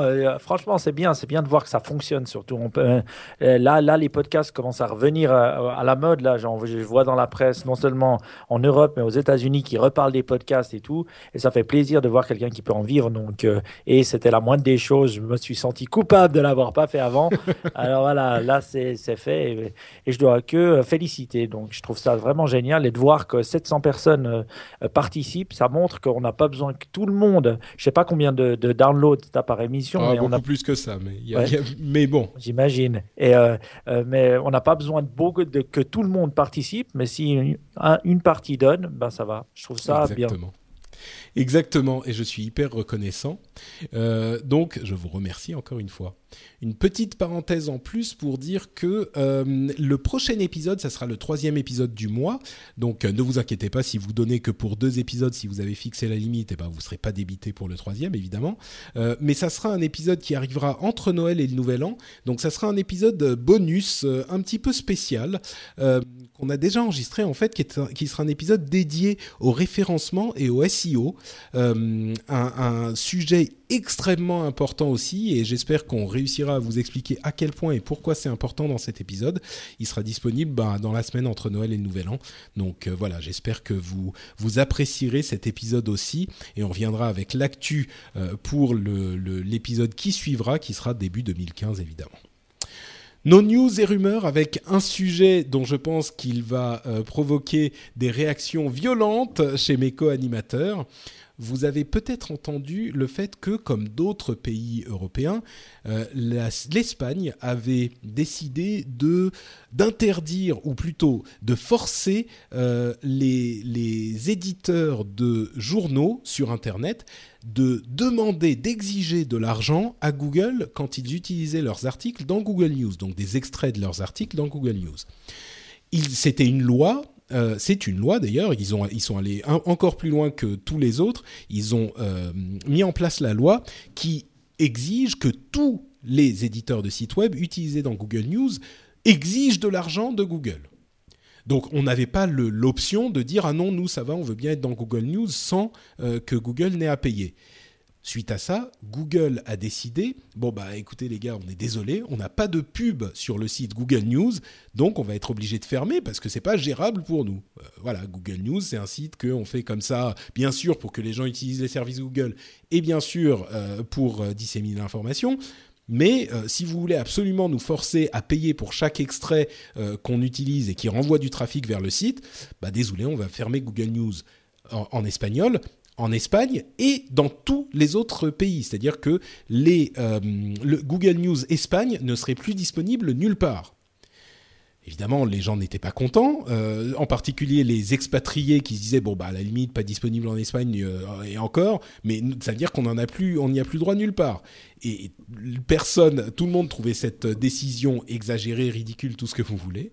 Et visiblement, les gens qui trouvaient ça le plus ridicule, ou en tout cas qui se sont rendus compte à quel point ils se sont pris les pieds dans le tapis après une semaine de raillerie euh, du monde entier, eh ben, c'est l'association des, éditeurs de, journaux espagnols qui ont maintenant demandé, alors attention, tenez-vous bien, hein, qui ont demandé au gouvernement de les aider a arrêté la fermeture de Google News qui a été provoquée par la loi qui exigeait de Google News qu'il paye euh, les journaux. Donc ça veut dire que encore plus loin, ils vont encore plus loin que tous les éditeurs européens qui ont eux aussi été assez loin euh, dans leurs demandes. Ils demandent au gouvernement donc de forcer Google News à rester ouvert en les forçant à payer euh, les, extraits qu'ils utilisent. Enfin, mais on marche sur la tête. Quand je vous dis qu'il y a des gens qui ne comprennent pas le fonctionnement d'Internet, euh, là, je ne pense pas qu'il existe un exemple plus frappant, à part peut-être celui qui va arriver juste après. Enfin, Mhm. Moi, je suis sans voix. Euh, ça vous provoque peut-être une réaction, vous, je sais pas, mais euh, Moi, je me dis vraiment qu'il y a vraiment un vieux et un nouveau média. hein. Il y a vraiment des journalistes qui comprennent, je pense pas ce que, ce que, ce que ça apporte, mais en même temps, ils voient euh, que si Google n'est pas là, ils vont quand même perdre du trafic. Je pense que ça oui. Entre parenthèses, je l'ai pas précisé, mais euh, l'association en question euh, se dit. C'est parce que le trafic, entre autres, mais principalement le trafic va chuter, parce que Google News amène un trafic énorme aux euh, sites qu'il référence. Donc euh, oui, le trafic, c'est pas juste qu'ils veulent être payés pour les, les extraits qui sont utilisés, c'est aussi et surtout pour le trafic que leur amène euh, Google News. Moi, moi, quand je vois ça, je me dis il y a vraiment un côté survie de ces, ces, euh, de ces newspapers, de ces, de, de ces, éditions qui sont vraiment à la survie. On voit euh, ben, partout dans, en Europe, ça marche pas, ça fonctionne pas. Aux États-Unis, on voit deux, trois euh, belles, belles réussites, mais on en voit peu, je trouve. Et je me dis vraiment, bon voilà, hein, c'est un modèle qui va sûrement mourir d'ici à 10 ans, et il y aura d'autres choses qui arriveront. Ce que j'arrive pas à comprendre, au lieu d'essayer de trouver des solutions, c'est de, de- d'aller en direction du web, ils, se- ils freinent et ils essayent de trouver, de, un peu comme ce qu'on voit pour Uber, je trouve. C'est un peu la Mm. même, la, la On même pourrait en situation. parler d'Uber, oui, effectivement. Euh, Jeff, j'imagine que vous regardez ça et que vous êtes atterré depuis les États-Unis ou depuis la Silicon Valley? Bah. Et En même temps, je dis ça, on est atterré ici aussi, donc. euh, Ouais, non, bah, je veux dire, c'est. euh, bah, effectivement, c'est la transition de, l'ancien média vers le nouveau média et comprendre euh, euh, les nouvelles règles. Et, et en fait, c'est, je trouve que c'était stupide qu'ils demandent à Google de payer et puis ils se sont rendus compte que bah, quand il n'y a plus de trafic, il n'y a plus de revenus. Et ben voilà. Bah, Ouais. voilà. On vous l'avait dit, puis vous l'avez expérimenté vous-même, donc la prochaine fois, vous réfléchirez à deux fois. Mais c'est marrant parce que moi, je suis vraiment euh, le genre de. Enfin, vous le savez, hein, dans cette émission, j'essaye toujours de voir les deux côtés des, des histoires et les deux euh, arguments, les deux le revers de la médaille, de me faire l'avocat du diable, etc. Là, je peux pas. Enfin, il y a. C'est compliqué, je comprends pas comment ça marche parce que je viens d'un ancien média, etc. À vrai dire, même pour un truc comme Uber, il y a différents arguments qu'on peut expliquer. Même dans les batailles qu'ont livrées les, les éditeurs euh, belges, allemands, euh, français, à la limite, on pouvait avoir une, une argumentation euh, contraire et opposée. Pourquoi pas? Mais là, vraiment, enfin, il y a un niveau d'incompréhension qui est tellement élevé qu'à un moment, euh, ça atteint la bêtise simple. Je veux dire, il y a juste... euh, Enfin bref, je trouve que c'est pas défendable à ce niveau-là, mais bon. Un autre, un autre exemple euh, de, de gens qui ne comprennent pas le fonctionnement d'Internet, c'est euh, le blocage administratif entre guillemets de Pirate Bay. C'est-à-dire que le Pirate, Pirate Bay est un site de euh, partage de torrents en partie, en grande partie pour des contenus illégaux, euh, piratés, euh, qui a été donc euh, ordonné, le, le- le blocage de ce site a été ordonné par le tribunal de grande instance de Paris, à la demande des ayants droit évidemment, hein, c'est pas très surprenant. Et donc au niveau des FAI, des, des fournisseurs d'accès à Internet, ils auraient une liste de sites qui- auxquels ils personne n'aurait accès. Et donc euh, euh, ce blocage devait être mis en place euh, dans les jours qui viennent là.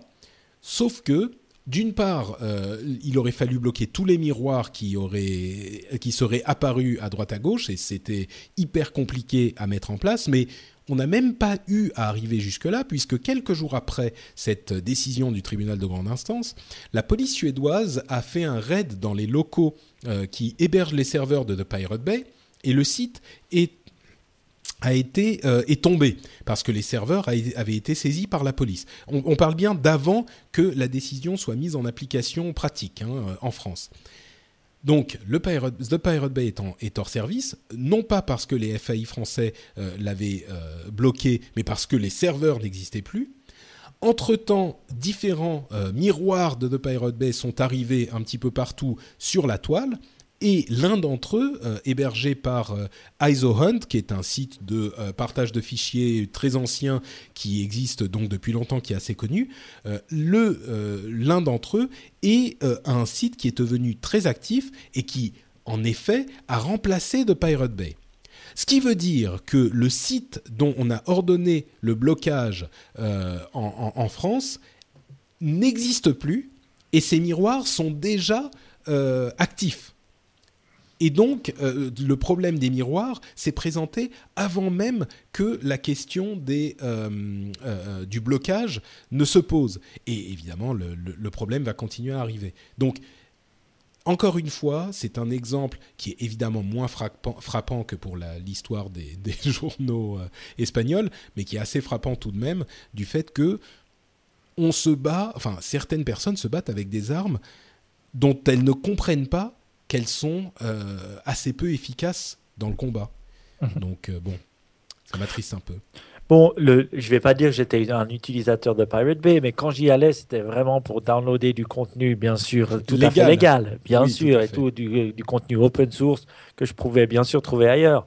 Mais une chose. En Suisse, c'est légal, hein, entre parenthèses. Ah, euh, mais je crois que ce qui n'est pas légal, c'est de, de, mettre à disposition. C'est pas télécharger qui est illégal, mais c'est de mettre à disposition. Alors voilà, il faut pas euh, partager, il faut juste downloader. Et le truc, c'est que euh, moi, moi, ce que je me dis, c'est que Pirate Bay, c'était quand même très facile. Donc ça, ça donnait accès aux gens de manière ultra facile à, la totalité des films. Et, c'est vrai qu'en ayant coupé ces, ces serveurs-là directement en Suède, ça, ça leur pendait au nez ça, ça, rend les choses plus difficiles euh, pour la, la, majorité des gens. Alors, je dirais, il faudra quelques semaines à deux mois pour que de nouveaux, euh, de nouveaux sites euh, voient le jour. Et, voilà, ça change rien. Je mettais bien le parallèle, je pense, c'est un peu comme la fin de Napster. On a vu mm. Napster s'est écroulé, mais il y en a 10 ou 20 autres qui sont arrivés, et c'est un peu la même chose. Pirate Bay s'écroule, et je me demande s'ils vont revenir en ligne cette fois-ci, mais il y en a 20 hein. qui vont arriver. Peut-être pas, mais c'était pas à cause du blocage, euh, du blocage en France hein, qu'il. Euh, enfin bref. Jeff, une réaction? Je pense que tu dois partir là. Il commence à se faire tard. Yep, enfin que j'aille. Euh, non, pas. Non, pas plus que ça. Pirate Bay, tu t'en fous. Vous, vous avez les. Ouais, d'accord. voilà, voilà. ok. Et donc, bah, je vais vous dire, je vais vous souhaiter de bonnes fêtes, Happy Holidays, comme on dit. Et puis, bah, on se retrouve au mois de janvier pour un rendez-vous tech qui devrait être le numéro 150, ou on aura déjà passé 150. Non, non, ça et eh ben sera voilà, 150 donc, et ça sera le CES sans doute. Rendez-vous euh, auquel je n'irai pas. Mon, c'est le, c'est au tour de mon partenaire euh, Charles Hudson d'y aller. Donc euh, je vais éviter le CES cette année. Oh, t'as bien de la chance. Et puis voilà. Donc à bientôt. Et encore merci à tous. Ciao. Joyeux Noël, bonne fête. Ciao Jeff. Et donc, on continue avec. Oh, bon, allez, je vais, je vais le dire, mais ça me déprime. Euh, Angela Merkel a, euh, s'est exprimée contre la neutralité du net. Voilà, je vais juste dire ça comme ça. Euh, enfin, la neutralité du net qu'on pensait acquise en Europe il y a à peine quelques mois est en train d'être attaquée de tous les côtés. J'ai suffisamment expliqué pourquoi la neutralité du net est importante. J'y reviendrai peut-être sans doute un jour l'année prochaine, mais ça me déprime quoi. Et pendant ce temps, euh, Barack Obama apprend à coder. Bon, euh, c'est un petit peu pour les caméras, mais euh, il a été dans une, dans une école et il a pris un cours de code. Ça a duré une heure. Il a affiché, je sais plus, un truc genre Hello World. Hello World. Hello World, et puis il a fait un, un cercle à l'écran ou un truc comme ça. Mais franchement, on peut plaisanter, on peut dire que c'est juste pour les caméras, que c'est machin. JavaScript. Ouais. Mais, mais franchement, c'est déjà, c'est déjà ça, quoi. C'est pas mal. Bon, c'est un des premiers euh, présidents qu'on a vu avec un BlackBerry hein, qui semblait savoir euh, taper sur son, sur son clavier. Donc ça nous a déjà étonné, hein, un président du 21e euh, siècle. Je trouve ça bien. On sait, très, on sait que le futur, ça, c'est les développeurs. On sait que bah, voilà, les, les, les, jobs de tout ce qui est dans les, ça sera dans les usines commencent à partir tout en Chine ou ailleurs et que les États-Unis doivent vraiment trouver une solution pour trouver du travail. Donc je, pense que c'est une bonne initiative, je trouve ça bien. Et puis le fait de montrer un président qui apprend, pendant, enfin pour le, pour le geste, pour l'image, pour la photo, à coder pendant une heure, ça, ça, ça émet un signal, quoi. Ça donne un signal. Ça va. Imaginez euh, Monsieur Hollande qui irait à l'école juste pour euh, une heure pour coder deux trois trucs en disant oh mais c'est très intéressant machin. Et eh ben ça te montre quelque chose. Ça montre aux autres hommes politiques, ça montre aux, euh, aux, grands chefs d'entreprise, chefs de grandes entreprises, ça montre à la France, mhm. enfin au pays, ça montre quelque chose. C'est un message, c'est important, je trouve. Donc, euh, bon, si lui ne savait pas utiliser euh, Twitter, François Hollande, en tout cas son ex-compagne, oui. ah, peut-être qu'elle a ses représentants de relations presse qui s'en occupent. Hein. C'est, on ne sait jamais.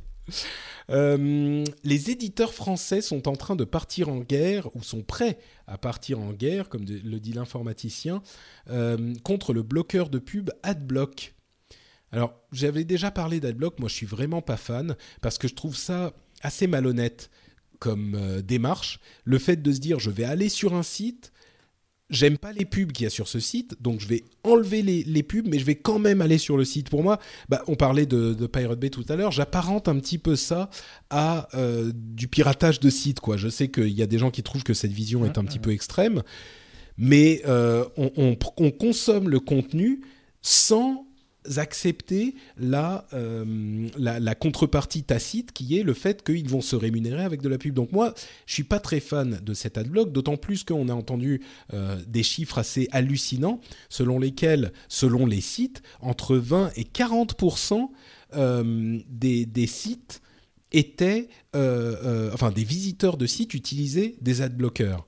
Donc 20 et 40% c'est énorme. Ça veut dire que c'est une part énorme de euh, des visiteurs qui euh, ne, n'acceptent pas de voir la pub et surtout qui pour lesquels qui consomment du contenu sans que les créateurs du contenu soient payés. Moi, je trouve, je sais pas, ça me gêne, ça me gêne. Moi, je, moi, je suis pas d'accord avec toi là, parce que je pense la chose suivante. Je pense que on est rentré dans l'âge où la pub doit intéresser euh, le public. C'est comme à la télé. Euh, avant, tu étais obligé de regarder la pub euh, parce que tu voulais écouter l'émission et maintenant que tu peux l'enregistrer, tu fais forward, forward, forward sur la pub et tu l'écoutes plus. Donc, c'est un peu partout la même chose.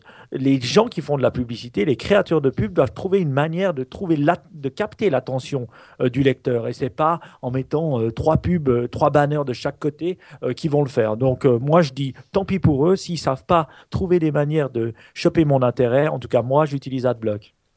Ouais, bah écoute, moi je trouve pas ça très honnête, mais et puis il faut il faut pas oublier que beaucoup de sites, on, en parlait à chaque fois que je parle d'Adblock, je dis la même chose, mais il y a énormément de sites qui ont essayé de trouver des solutions alternatives, comme l'idée de faire payer une toute petite somme à, leurs lecteurs, et ça n'a pas vraiment marché. Mais maintenant Google euh, s'est mis dedans, donc normalement ça devrait fonctionner. Ah, Alors euh, voilà, moi, moi, je pense que aussi il n'y avait pas une solution facilité. Tout le monde est prêt à donner 20 centimes, 15 centimes par chose qu'il lit, et je suis sûr que ça va fonctionner, mais on peut pas blâmer des gens. Euh, mmh. Franchement, la publicité, c'est c'est un c'est horrible ce qu'on voit actuellement sur le. Bah oui, mais c'est pas. Pour moi, c'est pas à toi de décider. Et, si tu peux décider, bah, mais ta décision, non, mais ta décision, c'est de ne pas visiter les sites qui utilisent des publicités qui te plaisent pas.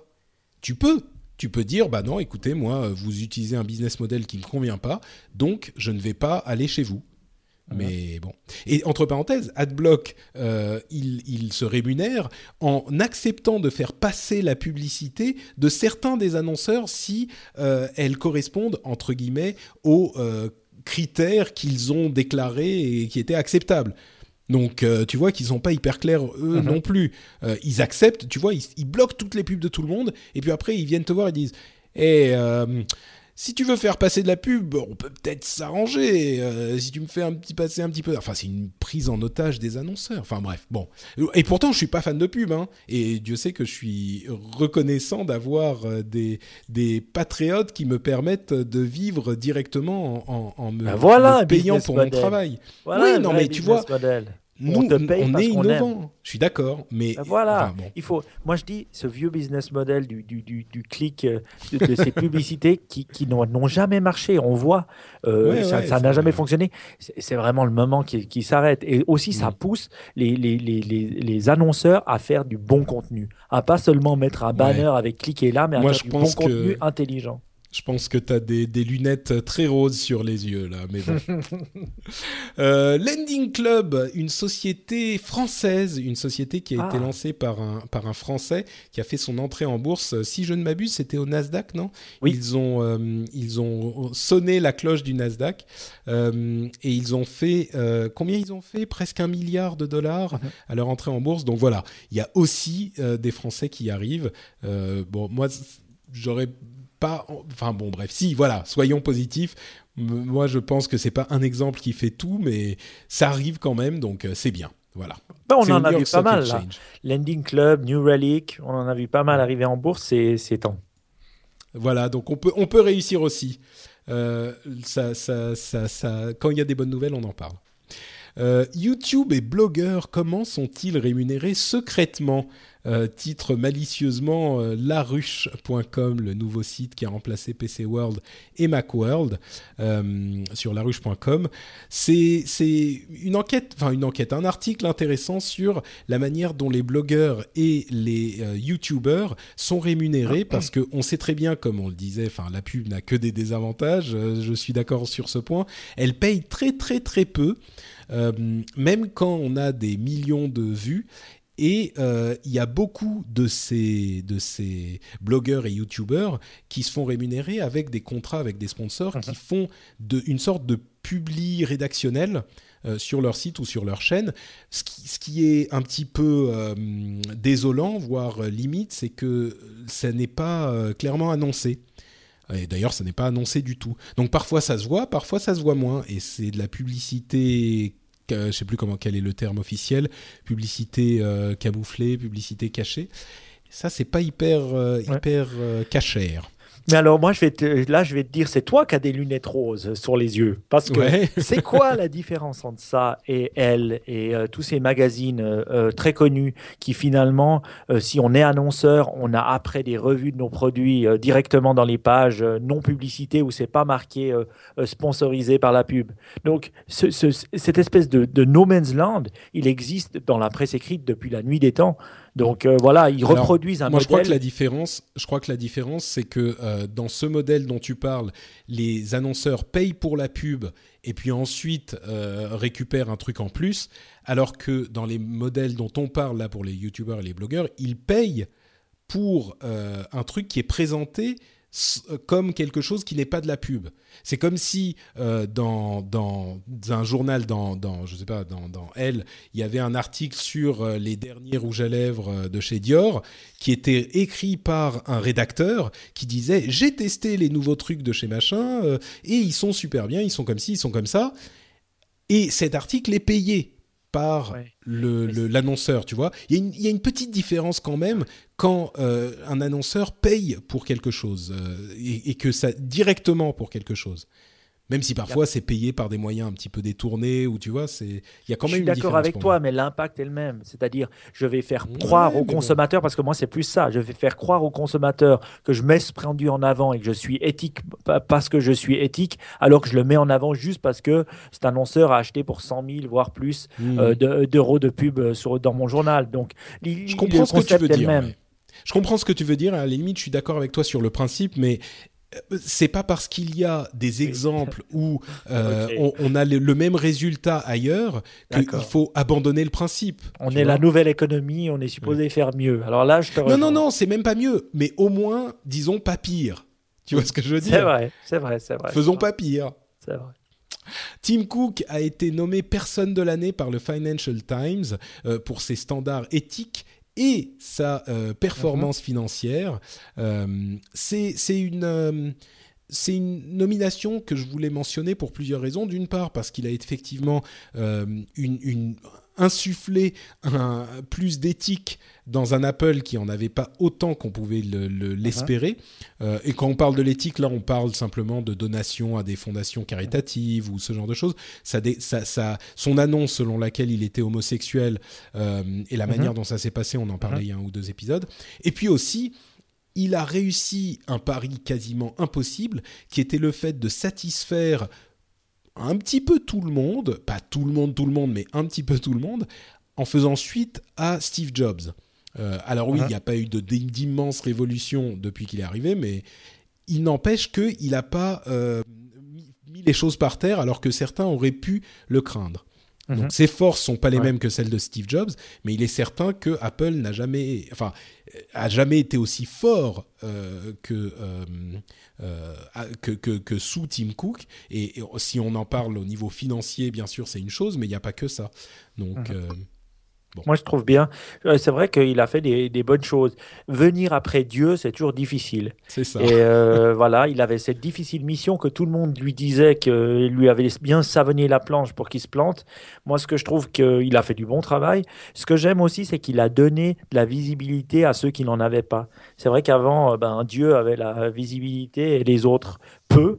Et là, on a vu d'autres personnages se développer à l'intérieur d'Apple qui sont tout aussi compétents que lui et qui, ont, qui prennent aussi de la place. Et ils partagent mm. plus la vedette, on dirait. Et, sur son, moi, j'ai trouvé génial euh, sur, son, sur son, sa communication sur son homosexualité parce que je pense que c'est vraiment ce genre de choses qui, qui vont aider euh, d'autres euh, d'autres personnes à se rendre compte que voilà, voilà ben, y a des grandes personnalités du monde de la tech et du monde des médias sont homosexuels ça, j'ai trouvé vraiment bien. Et comme il l'a fait aussi, très ouvert, euh, en écrivant, une, je pense qu'il le mérite. Donc bravo Tim Cook.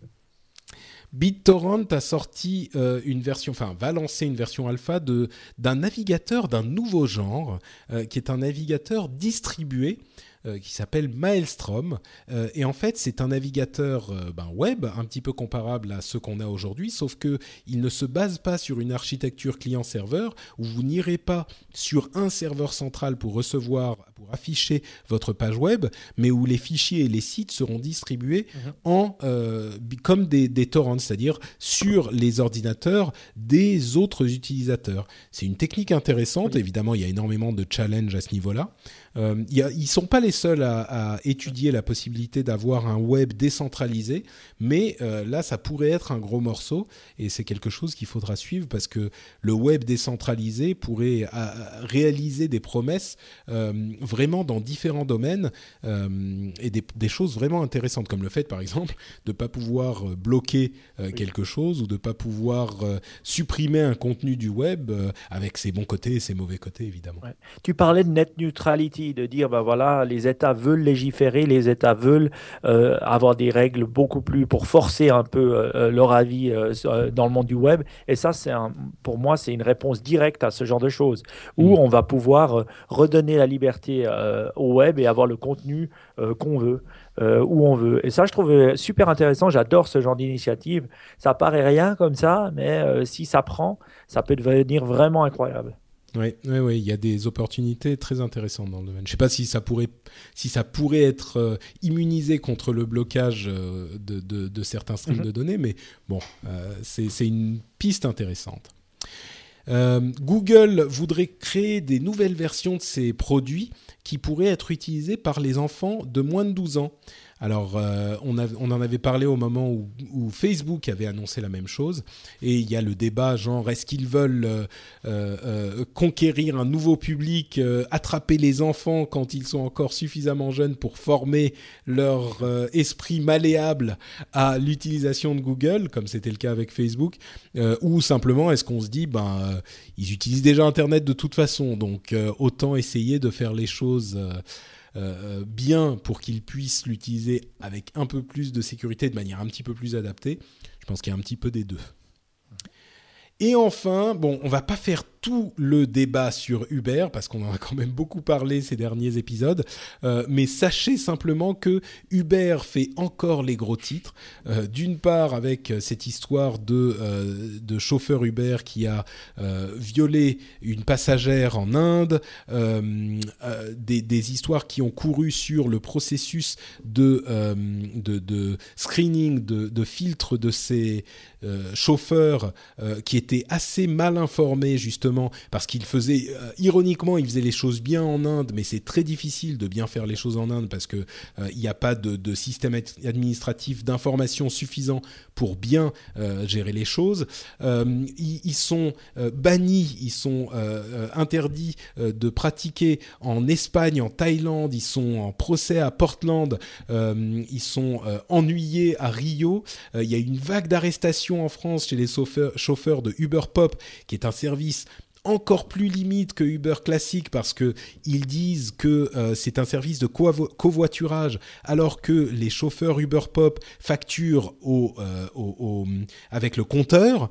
Donc, c'est pas vraiment un service de covoiturage, c'est plus comparable à un service de taxi. Et là, évidemment, ce sont des gens comme vous et moi qui l'utilisent, donc c'est encore plus à, la limite de l'illégalité. Certains diraient qu'ils sont déjà en plein dedans. Euh, et puis on a cette euh, euh, grève des taxis qui, non contents de faire la grève par rapport à Uber Pop, hein, là encore, ce, service dont je viens de parler, non contents de faire la grève, se sont mis à bloquer les taxis aujourd'hui, les taxis, se sont mis à bloquer les aéroports en France, et, enfin ça a provoqué un foutoir effroyable je vais pas me lancer dans cette euh, discussion, mais moi, ça moi, ce qui m'hallucine. Et, et, entre parenthèses, le, la France, enfin la France, le gouvernement a déclaré que Uberpop, contrairement à ce qui avait été euh, dit euh, par le tribunal pour une question technique, Uberpop serait effectivement interdit le 1er janvier 2015. donc les taxis n'avaient pas besoin de, de, de faire la grève ou de protester de cette manière. Moi, moi quand j'entends toutes ces news, je me dis j'avais sous-estimé la puissance des lobbies des taxis dans le monde mmh. entier. Et pas seulement aux États-Unis, pas seulement dans certaines villes, mais dans le monde entier. On voit, c'est pas seulement une problématique en France euh, euh, ou dans certains, c'est aussi en Inde, c'est partout où il y a des taxis, il y a vraiment moi j'appelle ça une mafia, une corporation énorme qui tient les politiques pour pouvoir et qui a créé des lois pour pouvoir se protéger. Et c'est, alors, on aime Uber ou pas, c'est vrai qu'ils sont limites des fois dans leurs actions, mais dans un monde de gangsters, on a intérêt à porter un flingue hein, parce que sinon on meurt. Euh, écoute. Euh, je, je, crois qu'ils ont bien compris la chose parce qu'effectivement, il y a des choses limites chez Uber. Euh, et il y a des choses à corriger, c'est évident, euh, mais il est certain que les questions de lobbying sont importantes aussi. Et comme l'indique le Washington, le Washington Post, euh, Uber a commencé à comprendre les problèmes de lobbying et il semblerait qu'il soit en train de mobiliser un réseau de lobbying euh, dans tous les pays où ils sont en danger, c'est-à-dire partout, euh, et, et qui sont en train de mettre beaucoup d'argent derrière ces efforts de lobbying. Mmh. Donc, euh, je crois que euh, il y a des, des choses Enfin, en tout cas, ils ont compris comment ça marche enfin à ce niveau-là. Il n'est pas dit s'ils ont compris qu'ils étaient, il fallait peut-être faire les choses de manière un petit peu plus sérieuse maintenant qu'ils étaient aussi gros. Ça, on verra dans les mois qui viennent. Mais de toute façon, quand le consommateur plébiscite quelque chose qu'il aime, que ce soit un Uber, que ce soit un Airbnb, c'est très difficile de faire machine arrière. On le voit avec des Pirate Bay et autres. Et je pense que Uber, voilà, c'est plébiscité par les utilisateurs parce que c'est simple, parce que c'est plus, plus cool à utiliser. Et finalement, on va y arriver. Donc, euh, c'est peut-être la question la plus importante dans tout ça, t'as pas tort. Bon, bah écoutez, c'est euh, la fin de ces news et rumeurs et donc la fin de cet épisode. Euh, il y a tout un tas de news supplémentaires euh, qui sont en stock. J'en ai combien? Une bonne cinquantaine. si vous avez accès aux notes de l'émission grâce aux Patriotes. On voit que tu fais ça professionnellement maintenant. Hein. Avant, il y avait déjà beaucoup de news, mais maintenant, il y en a énorme. Ouais, ouais, ouais, non, mais c'est ce que je disais. Bah, maintenant, en plus, j'ai vraiment le temps puisque c'est mon, mon, mon travail. Maintenant, j'ai vraiment le temps, donc euh, je fais ça encore plus sérieusement qu'avant. Et pourtant, euh, vous le savez, j'étais assez sérieux avant déjà. Donc, euh, bon, si, vous, vous verrez toutes ces notes, ça peut vous faire votre mini-veille si vous avez accès aux notes de l'émission aussi. Dans tous les cas, l'essentiel a été présenté dans, cette, dans cet épisode. et puis, on sera de retour dans, dans 15 jours pour l'épisode spécial référencement. Et puis, au-delà euh, au-delà en janvier euh, pour l'épisode euh, qui, qui, parlera très certainement du CES de Las Vegas, le grand, la grande messe de la technologie et de l'informatique. et puis quand même, entre-temps, il faut quand même que vous alliez écouter un petit peu de Mike ailleurs. Dis-nous où on peut te retrouver, Mike. Ouais, ben, alors, euh, ben, vous pouvez me retrouver déjà sur Twitter à SYDE, euh, Side, comme ça, ça a été mon nickname depuis que je suis, tout enfant, donc je l'ai gardé sur Twitter. Et euh, sinon, ben voilà, je fais partie de la, des, de la famille Nipcast, N-I-P-C-A-S-T, et voilà, on, on, édite plusieurs podcasts, dont NipTech, dont NipSales, NipLife, NipDev, NipSport, enfin plein, plein de différents podcasts. bien sûr, je ne suis pas tout seul avec une bande de joyeux lurons qui aiment mon latex. Donc voilà, vous pouvez aller nous voir sur nipcast.com. Super, merci beaucoup Mike. Et pour ma part, vous le savez, c'est sur twitter.com slash notepatrick.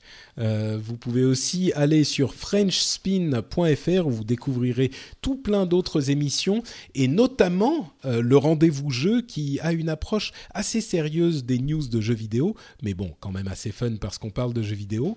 Euh, et si vous aimez le rendez-vous tech je, et que vous aimez les jeux vidéo, que ça vous intéresse un petit peu en tout cas, je vous encourage à aller jeter un coup d'œil au rendez-vous jeu parce que c'est vraiment une émission qui, qui, qui, je pense, vous plaît donc euh, tout ça, c'est sur frenchspin.fr. Euh, vous pouvez aussi laisser des commentaires sur cet épisode si on a dit des bêtises, des choses qui vous ont plu ou pas plu. Vous pouvez venir nous le faire savoir sur frenchspin.fr. Et enfin, euh, sur Patreon, il y a les liens partout, dans les notes du podcast, sur le site, partout. Si vous voulez soutenir euh, l'émission financièrement et me payer mon salaire, vous pouvez y aller aussi. Et euh, comme je le dis souvent, j'ai été hyper heureux de la réaction du public, la réaction des auditeurs, de votre réaction à tous quand j'ai annoncé que je devenais podcasteur professionnel. Donc je suis comblé, j'adore mes patrons, je suis aux anges. je pense qu'il n'y a pas beaucoup de gens qui peuvent dire ça. Donc euh, voilà, merci encore à tous mes patrons. Et euh, comme c'est le dernier épisode que j'enregistre euh, avant le, spécial, avant Noël, oui, c'est le dernier épisode avant Noël, vraiment, je vous souhaite à tous, à tous vraiment un, excellent et très joyeux Noël. en particulier, bon, je suis désolé, hein, je peux pas m'empêcher. En particulier à vous tous qui contribuez financièrement au succès de l'émission parce que euh, si moi je peux avoir un Noël euh, vraiment joyeux et heureux aussi, si je peux payer ma bûche de Noël euh, et payer des cadeaux à mes parents et à ma femme et à ma famille, et eh ben c'est grâce à vous parce que vous êtes mes patrons et que c'est vous qui payez mon salaire. Donc voilà, encore une fois, un immense merci, joyeux Noël à tous et puis grosse bise que vous soyez patriote ou pas. si vous entendez le son de ma voix, je vous fait un gros bisou. Ciao à tous, à la prochaine. Ciao, ciao.